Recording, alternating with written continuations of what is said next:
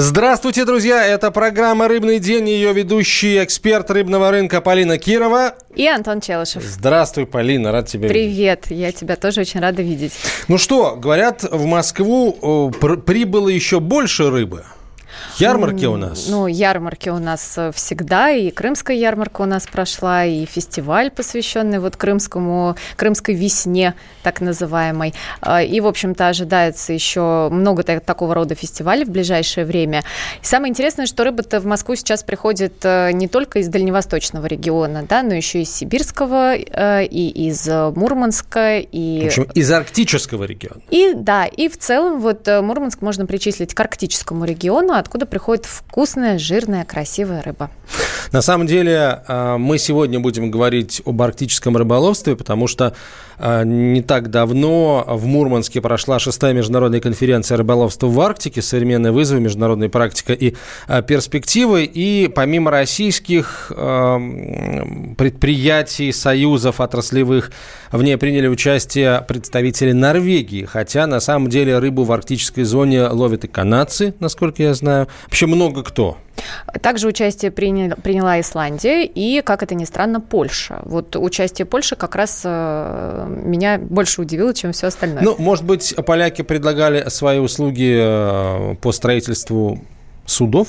Может быть, или по ремонтным работам, потому что это основная проблема, которая сейчас э, стоит перед Мурманским э, портом, и, да, в общем-то, не только перед Мурманским. На данный момент, например, э, в том же Мурманске зарегистрировано 239 судов, но только 171 из них допущено вообще к, к, к лову, к добыче. При этом объемы судоремонта, например, очень тоже сильно падают. То есть в 2018 году они снизились на 30%, и это на самом деле не очень хороший показатель, особенно для такого, а, ну, скажем так, для такого крупного порта, как Мурманский. Это 15% от общероссийского улова.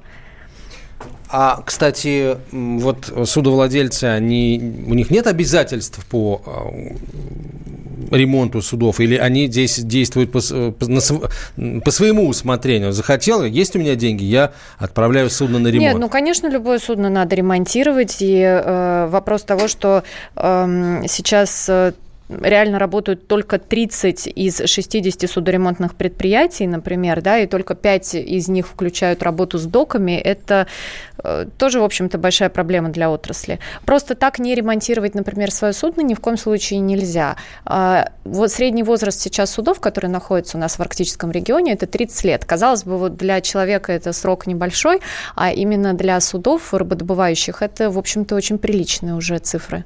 Вообще с, этим, с этими сроками э, непонятно. Одно время, э, вот особенно, ну, правда, применительно к авиации, наверняка в, в деле, э, в мореходном деле, в морском рыболовстве там другие, эм, и нормативы другие, и разговоры ходят другие. Но, тем не менее, вот об авиации скажу, нам говорили, что вот летает у нас рухлядь 20-30-летняя. Потом прошло какое-то время, сейчас уже говорят, нет, возраст самолета не играет ключевой роли, ключевую роль играет, правда, ну да, его обслуживание, если он обслуживается вовремя и в полном объеме, то он может летать и 20, 30, и больше лет. Вот, то есть возраст это не главное. А здесь э, мы опять говорим о возрасте, но тут э, возраст это фактор такой э, ключевой, как раз из-за того, что вот это вот обслуживание, видимо, видимо, производится, ну, мягко говоря, не в полном объеме. Поэтому 30 лет для морских э, судов это возраст очень серьезный. Ну и поэтому, соответственно, вопрос, насколько мы будем э, получать прекрасную, вкусную, чудесную рыбу из того же э, Мурманского порта, из Архангельска.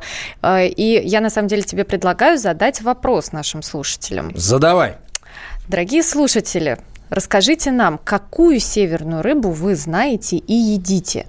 Может быть, вы любите камбалу, может быть, это палтус, может быть, это треска или пикша, или сайда, или, или может быть, сельдь. Вот что из этого является той рыбой, которую вы едите регулярно, которая вам вкусна и э, за которую вы, э, скажем так, э, готовы сходить на соседний рынок или в какой-нибудь магазин. Пожалуйста, присылайте свои ответы на WhatsApp и Viber 8 967 200 ровно 9702. А, или звоните в прямой эфир по телефону 8 800 200 ровно 9702, 8 800 200 ровно 9702. Мы тоже будем звонить, будем звонить экспертам, которые а, об Арктике, зна- о, о ловле рыбы в арктической зоне знают не понаслышке, потому что они, собственно говоря, там рыбу и ловят. Ну, а начнем мы по традиции с нашей постоянной рубрики. Первая свежесть. А, итак, а, самая э, такая тревожная, самая главная тревожная новость последних дней – это разговоры о том, что возможен дефицит.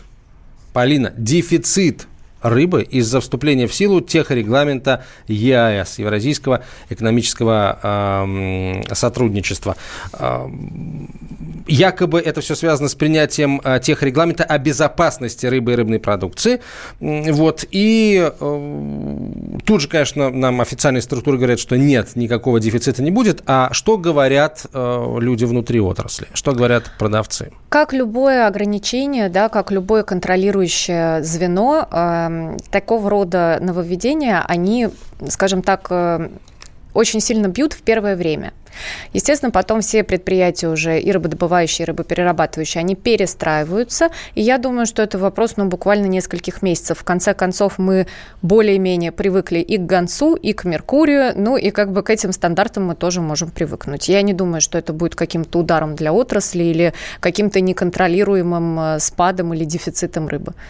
А, ранее э, газета «Известия» написала о том, что российские потребители осенью могут столкнуться с дефицитом рыбы в связи с новыми положениями этого самого техрегламента. А документ, как заявил президент Всероссийской ассоциации рыбохозяйственных предприятий Герман Зверев, вызывает некоторые опасения у рыбдобытчиков. А, речь идет о том, а, речь идет о запрете на продажу продукции с видимыми личинками паразитов.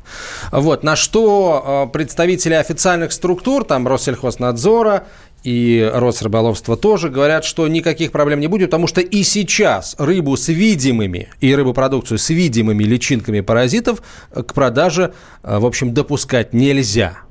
Так что мало что изменится, говорят официальные структуры. А вот господин Зверев изнутри отрасли говорит, что возможны вся, всяческие э, Ну, на данный момент проблемы. то, что касается личинок там в том же Ментае, например, о которых, наверное, о котором, наверное, говорили наиболее подробно, э, личинки, да, недопустимы даже по ГОСТу в некоторых видах консервов. Э, и, конечно, для потребителей это большой вопрос, почему он должен приобретать э, какие-то э, продукты питания, которые выглядят неприглядно и которые содержат содержит э, абсолютно какие-то народные э, в себе личинки. В общем, если давайте, я понимаю, что мы сейчас немножко касается. углубляемся э, в прямом и переносном смысле внутрь рыбы. А, господин Зверев говорит, что рыба и сейчас, собственно говоря, проходит всю, перераб... всю обработку соответствующую, благодаря которой все личинки уничтожаются. И, видимо, рыбодобытчики опасаются, что эм, регулятор может начать трактовать вот эти нормы эм, техрегламента таким образом, что при вылове любая рыба с видимыми личинками должна утилизироваться, а это, простите, э, может значительно сократить объемы, допустимые к э, переработке. Ну, вот. я искренне надеюсь, что этого не будет, и что трактовка будет э, абсолютно логичной и адекватной. Я не думаю, что будут какие-то большие проблемы. А, да меня... и до осени, собственно, еще далеко. Да? Ну и до осени еще далеко, кто знает, что будет. У меня тоже есть замечательная новость, которая касается нового траулера под названием Андромеда. Это головной траулер, эм, который строится по заказу группы компании Мурман Сельть 2. И ожидается, что его спустят на воду 9 апреля. Чем он примечателен? Э, судно имеет длину около 70 метров и ширину около 13,5 метров. Предназначено для ловли донных пород рыб и обработки улова на борту. Между прочим, производительность морозильного оборудования установлена установленного на судне не менее 100 тонн мороженой продукции в сутки. Прекрасно. Это один из траулеров нового формата. В общем-то, то, что мы ожидаем увидеть в большем количестве в Мурманске э, и в других портах уже в ближайшее время.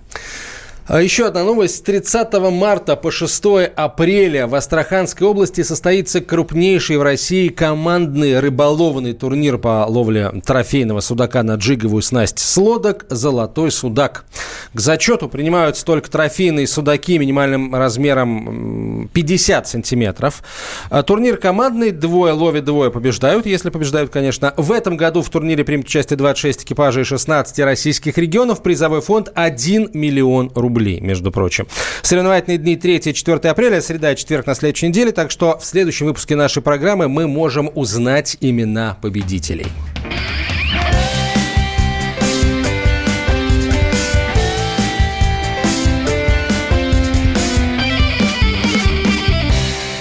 Сегодня вечером на радио «Комсомольская правда». Неделя в цифрах с Никитой Кричевским.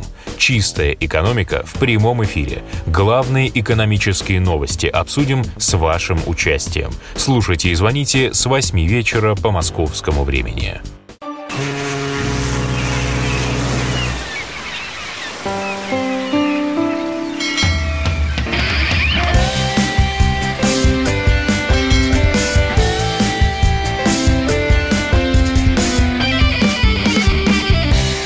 Продолжаем разговор о рыбе, друзья. Это программа «Рыбный день». Полина Кирова. И Антон Челышев. К нам присоединяется человек, которого мы давно ждали.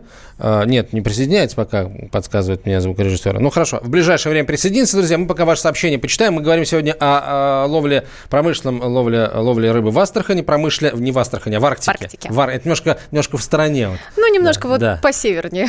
Тысяч несколько километров их отделяют, Арктику от Астрахани. А, и о конференции, шестой международной конференции рыболовства в Арктике, которая завершилась недавно в Мурманске. Так, нам пишут, давайте почитаем сообщение. Люблю семгу и форел, пишет Армен, э, но они дорогие. Еще в севере есть сик. Да-да, хотелось бы пробовать. Вот. Да, но мы вот как раз э, сейчас говорим не про сибирскую рыбу, а мы говорим скорее про э, именно арктическую рыбу, про северную рыбу. Э, как раз вот один из слушателей по имени Вадим спрашивает, какая рыбка ловится в Мурманске. Холодная. Смотрите, 95% добычи именно в северном бассейне, который составляет э, это Баренцево море, Белое море, э, Мурманская область, Архангельская, Карелия. Это мойва, треска, пикша, сайда, э, сельдь, окунь, палтус, зубатка и камбала. Вот это, наверное, наверное, основные. Также есть северная креветка, и в 60-х годах туда подселили камчатского краба, который на самом деле очень сейчас активно к нам из Мурманска идет. Поэтому если вы любите что-то из вышеперечисленного и регу... да регулярно едите... Что не перечисляю, и все люблю, что называется. Ну, прямо и зубатку, и камбалу, и палтуса. Ну, я люблю копченую зубатку, между прочим. Да, она жирная, да, но я ее люблю. А выглядит она как красиво, когда, когда живая плавает такая. Это тоже, такая тоже милая, правда. Такая милая. А, Валентин Балашов на прямой связи со студией, председатель правления межрегионального региональной ассоциации прибрежных рыбопромышленников Северного бассейна. Валентин Валентинович, здравствуйте. Здравствуйте. Здравствуйте. Давайте с международной конференции рыболовства в Арктике начнем, которая у нас в Мурманске проходила. Вот если в общих чертах, какие сейчас э, проблемы у арктических рыболовов есть? Я имею в виду вообще все части э, этой это очень важной э, отрасли и добыча, и переработка, и там социальная сфера рыбол, вот, рыбаков, рыболовных, рыбацких поселков и так далее. Самая главная проблема, не побоюсь этого слова, хоть оно теперь не модное, или вызов, это то, что э, рыбная промышленность сегодня находится в состоянии надвигающейся нестабильности, в первую очередь нормативно-правовой, законодательной. А для предпринимателей, для участников это очень важно, потому что вкладывать э, частные деньги в инвестиционные проекты, в те же фабрики береговые или в строительство флота э, всегда очень опасно, если ты не знаешь, поменяют законы через там год, два или три, или они останутся такими, какими есть. А, могу в завершении ответа на этот вопрос сказать, что начиная с 2005 года рыбная отрасль страны, в том числе в Арктике, она жила по а, так называемому историческому принципу, который, а, если пояснить ну, словами, звучит так. Вот кто работал на воде, как на земле крестьяне, тот на ней и должен продолжать работать. Сейчас э, надвигается попытка слома этого исторического принципа и перевода отрасли на аукционы. Это, конечно, будет ну, катастрофическим э, результатом, тем более, что это было уже в 2002 году, и мы знаем только. Валентин Валентинович, а подскажите, пожалуйста, вот какие-то сдерживающие факторы развития отрасли в виде устаревшего э, флота средне- и малотоннажного вы видите или нет? Э, знаете, это, конечно, модная тема э, обновления вообще основных производственных фондов в стране. Э, но в преломлении к рыбному хозяйству я вам могу сказать, что в той же Норвегии, в соседней, или в Японии средний возраст судов 20 лет, и они работают и живут. Рыбу ловят э, рыбаки не для того, чтобы строить суда, а для того, чтобы торговать рыбой, чтобы цена была доступна на рынке и так далее. Поэтому вот сегодня есть такой вот ну, приоритет, да, он есть государственный, можно сказать, а, обновление флота, но показатели аварийности флота не доказывают необходимость, острую, по крайней мере, необходимость э, э, так скажем, увеличивать отраслевые затраты, это все на цене рыбы отразится, для того, чтобы только доказать, что у нас самые лучшие пароходы, которые стоят на самом деле миллиарды рублей, миллиарды, подчеркиваю, это все потом отразится на цене на рыбу. Так что вот э, я очень э, спокойно и аккуратно к этому отношусь. К сожалению, политика принята, и она реализовывается а сегодня. Но она, ну, собственно говоря, кроме просто доказать чего-то, что у нас уже есть, э, никакого хорошего, к сожалению, результата на рынке не будет иметь. Валентин Валентинович, вот сейчас, э, что называется, не вставая на чью-либо сторону в этом э, очень таком бурном споре, э, хочу вас спросить, как у представителя отрасли, а каким, с вашей точки зрения, должен быть вход на этот рынок для тех, кто, вот, условно говоря, еще вчера на нем не работал, но тоже готов инвестировать во что-то? Таким же, как и в любой ресурсодобывающей э, отрасли, нефтяной, газовой, лесной, ну любой, где природные ресурсы. А, то есть э, либо покупаешь компанию нефтедобывающую и вошел, вот, а, либо идешь на новое месторождение. То же самое у нас. Либо покупаешь компанию рыбодобывающую, либо идешь на вновь вводимые водные биоресурсы в новых районах океана. А отнимать у тех, кто уже там работает 15 лет, это неправильно. Может быть, есть какие-то мировые практики, которые мы могли бы перенять, о которых вы можете нам рассказать? А, мировая практика такова, что последние 50 лет весь мир и цивилизованный, и малоцивилизованный, если мы там Азию берем, весь работает по историческому принципу. В Исландии квоты пожизненно дают и не впускают туда людей, даже не имеющих образования, э, рыбаков, моряков. В Норвегии на 25 лет передают. Есть небольшой опыт на Фарерских островах, где там они вот последние два года 10, по-моему, процентов там что-то пытаются сейчас тренироваться и заставлять на аукцион. Ну, посмотрим, как жизнь покажет. Понимаете, аукцион это всегда загон цены вверх. Аукцион это жизнь вот э, сегодняшним одним днем. Вот я от, от, отыграл, купил задорого, и я отбиваю свои деньги. Какие могут быть проекты инвестиционные развития, когда мы через там 2, 3 или 5 лет снова идти на аукцион. Это, понимаете, такая получается Лас-Вегас такой. Повезло, не повезло. А рыба, кстати, в отличие от нефти и газа, которые доказываются учеными месторождения, рыба, она ловится, не ловится. Завтра она перестала ловиться, и ты прогорел, да, а на аукционах потратил миллиарды. В общем, аукционы это неправильно, весь мир это доказал. Мы тут хотим пойти опять каким-то своим путем. И еще раз повторю, в 2001-2002 году были рыбные аукционы, они посадили отрасль на многосотни миллиардные долги перед банками, и отрасль только оправилась от этого где-то к 2009 году. Ну, похоже, что кому-то хочется сейчас опять нас вернуть. Все это, между прочим, вот я повторю уже, отражается на прилавках, и домохозяйство платит за это в обычные вот тети Нины, там, дяди Васи. Вот. Поэтому это все плохо. Ну вот, кстати говоря, о обычных домохозяйствах, да, которые потребляют эту рыбу.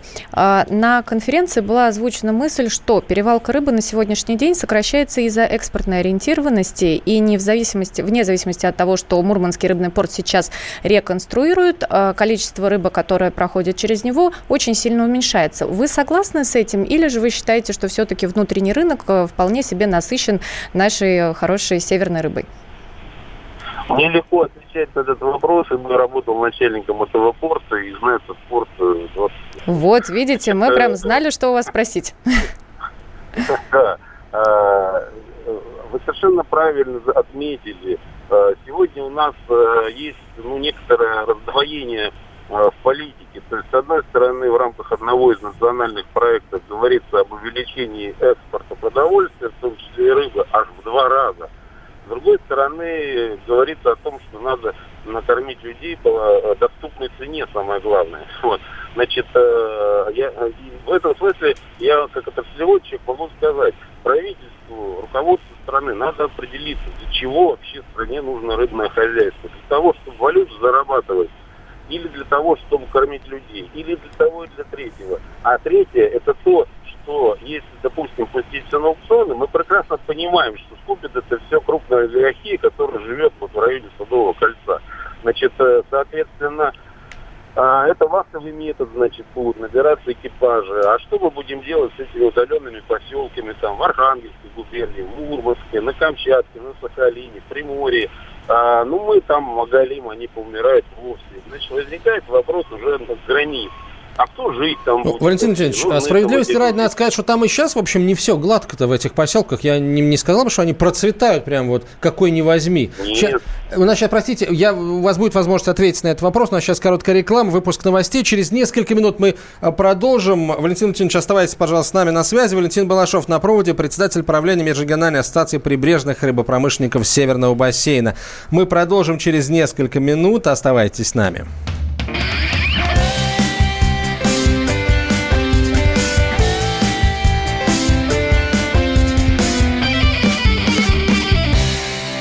Псы гоняются за котами. Так всегда было и так всегда будет. Такова жизнь. Как подружить домашних питомцев, чем кормить и когда водить к ветеринарам. Каждую субботу в эфире радио «Комсомольская правда» вот такая зверушка. Самая живая программа про братьев наших меньших. Советы ветеринара Ильи Середы. Не пропустите.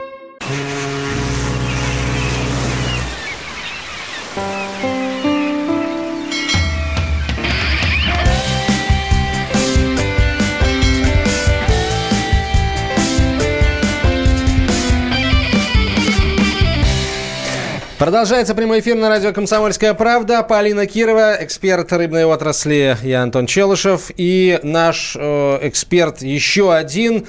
И какой? Председатель правления Межрегиональной ассоциации прибрежных рыбопромышленников Северного бассейна Валентин Балашов на проводе. Вы, друзья, тоже можете присоединиться к нашему разговору. Мы просим вам, вас написать, какую северную рыбу вы любите, регулярно в пищу употребляете или, может быть, очень хотите попробовать. Что нам, что нам пишут? Великий Немой пишет, в прошлом году из 5 миллионов тонн рыбы 4 ушли за бугор. Но бывает так, что ты рыбу поймала, она ускользнула. Такое случается. Ну, я думаю, здесь она не ускользнула, а прям-таки была поставлена за бугор. Но, э, но с российского рынка она ускользнула? Здесь, мне кажется, все-таки неправильно. А на руках тех, кто а, упустил, осталась слизь кэша. Ой. Да. Ну, ну да, мы, мы такие. А, недавно в Пятигорске была ярмарка рыбы э, с севера. Дорогая была, кошмар, пишет Армен. От 1200 до 2000 рублей за килограмм. Ну, это, кстати, действительно такая цена нормальная. Не дешево, но, с другой стороны, северная рыба, именно вы, наверное, имеете в виду сибирскую, э, она, в принципе, является относительно дорогой. Это в основном подледная рыба, в которой не водится никаких паразитов, потому что она живет при минусовой температуре. Из нее можно делать строганину, употреблять ее без э, какой-либо термической обработки, поэтому, ну, в принципе, это неудивительно. Рыба-ряпушка очень вкусная. Еще Нельма, ну и другие. И опять мы говорим про Тимофей. сибирскую рыбу. Да. А, тугунок вилюйский. Это, между прочим, в Якутии мелкая рыбка. А, вот, ее называют там и, и якутским золотом, и якутским серебром, и якутской платиной. Я слышал про эту рыбу, вилюйский тугунок. Она, кстати, в Якутии за литр, ну, за литровую баночку вот этой рыбы солененькой, говорят, цел, цельную тысячу рублей просят. Как не, на ярмарке, да? Не представляю, сколько за нее будут просить э, за пределами Якутии. Вот в Москве, например. Я прям даже представить себе это боюсь. Валентин Балашов на проводе. Валентин Валентинович, мы продолжаем разговор с вами. Спасибо, что вы с нами, потому что остановились-то мы на достаточно неудобном вопросе. Но вот, э, так сказать, к вашей чести, вы остались с нами, и прошу вас, отвечайте на этот неудобный вопрос. А вопрос, собственно говоря, прозвучал вот. Как сейчас, собственно, э, при существующих экономических условиях эти поселки рыбацкие, они, в общем, тоже, мягко говоря, не процветают? А, да, я с вами согласен с тем, что у нас не все в порядке, они не процветают, а некоторые просто померли уже. Значит, это вопрос э, налоговой политики в части касающейся рыбного хозяйства. Значит, в 2015 году, когда был президиум э, Госсовета по развитию рыбохозяйственного комплекса, президент дал поручение внести изменения в налоговый кодекс в части индексации ставок сбора за пользование водными ресурсами. Что такое механизм индексации? То есть, кто на экспорт отправляет высоколиквидную рыбу, те платят больше ставки сбора. Те, кто на внутренний рынок, меньше. Там же в поручении было, э, соответственно, вот по градопоселкообразующим рыбохозяйственным организациям, то есть дать им соответствующую льготу по уплате ставок сбора. Попросту говоря, мы считаем, надо их обнулить. Э, одним словом, э, вот это закон... работа над законопроектом, она просто сейчас стала. Было заседание правительственной комиссии Алексея Васильевича Гордеева в декабре месяце. Там сроки были установлены, сроки опять прошли. Э, изменения не вносятся. Механизм стимулирования прибрежных поселков и, соответственно, внутреннего рынка пока не приняты. Зато мы знаем, что буквально там 1 апреля в Думе вынесен альтернативный законопроект, который говорит о аукционах.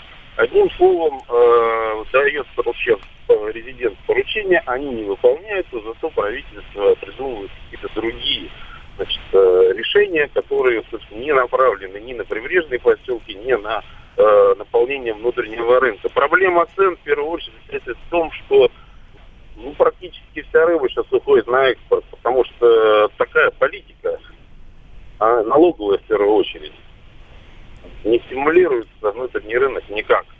Поэтому цена, конечно, сейчас э, я считаю, она высокая для покупательной способности. С вашей точки зрения, возможный переход на систему аукционов, как отразится на доступности рыбы э, в рознице в России? Я имею в виду и наличие ее, и ассортимент, да, и ее цену? А, а, смотрите, какая история. Вот сейчас речь идет о крабах. И кто-то может сказать, да, крабы, это же, это же люди не едят, это все дорого, это только богатых и так далее. Но дело в том, что компании, которые вылавливают краба, они также вылавливают и другие водные ресурсы, треску, и пикшу, и все остальное. И те потраченные деньги, которые они вынуждены будут потратить, извините за повтор, на аукционы, они, конечно же, разнесут и на цены других э, э, видов рыбной продукции. Значит, э, но основную часть они, конечно, будут продавать туда, где дороже, а дороже на Западе. Поэтому морской рыбы будет меньше, я вам ответственно заявляю, на внутреннем рынке, потому что люди будут отрабатывать аукционы. Значит, э, а что мы получим взамен и имеем взамен? Мы имеем взамен азиатскую аквакультуру, пангасию, стиляпию, а, рыбу, конечно, которую проверяет там Россельхознадзор, но вы знаете, все не проверишь, какого она качества, где она выращена. Э, и потом это вообще странно. Наша страна 12 морей омывает ее, кушает пангасию, стиляпию из э, устья Меконга. Это же ну, это неправильно, опять же, это неправильно. Э, надо заниматься правительством налоговым кодексом, как и поручено президентом, а не экспериментировать с аукционами. Тогда и жизнь наладится. Спасибо большое. Спасибо, Валентин Валентинович. Валентин Балашов был на прямой связи со студией, председатель правления Межрегиональной ассоциации прибережных рыбопромышленников Северного бассейна. Вот Спасибо я прям вам. в голосе Валентина Валентиновича слышал а, шепот, а иногда и рев волн а, Баренцева и Белого морей. Вот, потому что рыба ловится в любую погоду, правильно? Ну, Правильно, не совсем, правильно. конечно, в любую, да, в восьмибальный шторм никто не выйдет в море, но, тем не менее, вот прям чувствуется это, это здорово. А, у нас совсем немного времени, мы должны и кое-что интересное рассказать и поиграть, но сё- мы говорим сегодня о рыбе а, северной, и поэтому в нашей замечательной а, рубрике тоже сегодня будет рыба северная. Это хек. Рыба есть? Рыба есть. Хек – это морская промысловая рыба семейства тресковых. Водится исключительно в Тихом и Атлантическом океанах. Мясо хека нежное, мелкокостистое и, главное, нежирное. Оно быстро усваивается организмом. После варки кости легко отделяются от филейной пластины. На калорийность филе хека влияет способ приготовления рыбы. Меньше всего калорий в отварном хеке, всего 95 на 100 граммов веса. В тушеном 103, запеченном 116 и даже в жареном всего 127. В Европе хек признали лучшим представителем семейства тресковых. Про заморозку. Филе хека чаще всего можно встретить в замороженном виде, так как свежая рыба быстро теряет вкус и аромат. Быстрая заморозка помогает задержать этот процесс. Необходимо быть уверенным в том, что она не подверглась повторному замораживанию. На это может указать неестественная и кривая форма филе. Лучше всего, чтобы хек был разделан и упакован на судне. Там рыбу покрывают ледяной глазурью и отправляют в магазины. Про пользу. В 100 граммах филе хека содержится 16,5 граммов белка и всего 2 грамма жира. Хек содержит витамины А, В, С и Е, а также кальций, фосфор, железо, цинк, йод и много полезных полиненасыщенных жирных кислот омега-3. По мнению диетологов, регулярное потребление хека повышает естественную сопротивляемость организма. Рыба есть. Продолжаем, друзья, разговор о рыбе арктической. Э, Нам, у нас не так много времени, поэтому мы должны успеть э, поиграть. Почитаем ваши сообщения и, э, собственно, к розыгрышу перейдем. Нет, не будем читать сообщения, простите, потому что всего полторы минуты для розыгрыша, поэтому поехали прямо сейчас. Селедка под шубой. Что такое селедка под шубой? Это э, игра. Мы взяли одну рыбу, накрыли ее шубой фактов. Э, факты верхние, они такие посложнее, факты нижние попроще. Кто первым даст правильный ответ, назовет эту рыбу по мере того, как мы эти факты будем называть, тот и победил. Сегодня наш приз – это сертификат на получение э, баночки красной икры от сети рыбных супермаркетов «Рыбсей». Друзья, ура! Итак, Полина, прошу. Итак, факт номер один. Пока эта рыба не достигнет совершеннолетия, нельзя понять, самка это или самец. Вот такая вот интрига. На, на номер Номер 8 967 200 ровно 9702. А, Итак, друзья, присылайте свои э, варианты ответа. 967 200 ровно 9702, WhatsApp и Viber. А, Рыба. а, Какая рыба м, до достижения совершеннолетия не, не позволяет определить, кто она, самка или самец? Сельдь, пишет нам слушатель. Нет, это не Нет, сельдь. Давай не сельдь. второй, второй, быстренько Итак, второй. второй факт. Некоторые особи живут более 100 лет. У них есть Ого. механизмы, которые дают отсрочку процессам старения. И сразу третий факт давай, потому что времени очень мало. И из этой рыбы добывают очень дорогую икру. Очень дорогую, самую дорогую. Практически самую Самую дорогую. Э, Это осетр. Да. Ура! Мы поздравляем нашего победителя. 44-44 последние цифры. Ждите э, счастливого звоночка телефона. А мы с Полиной Кировой говорим вам до свидания. Пока.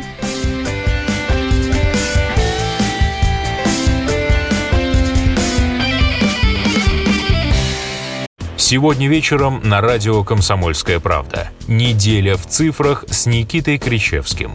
Чистая экономика в прямом эфире. Главные экономические новости обсудим с вашим участием. Слушайте и звоните с 8 вечера по московскому времени.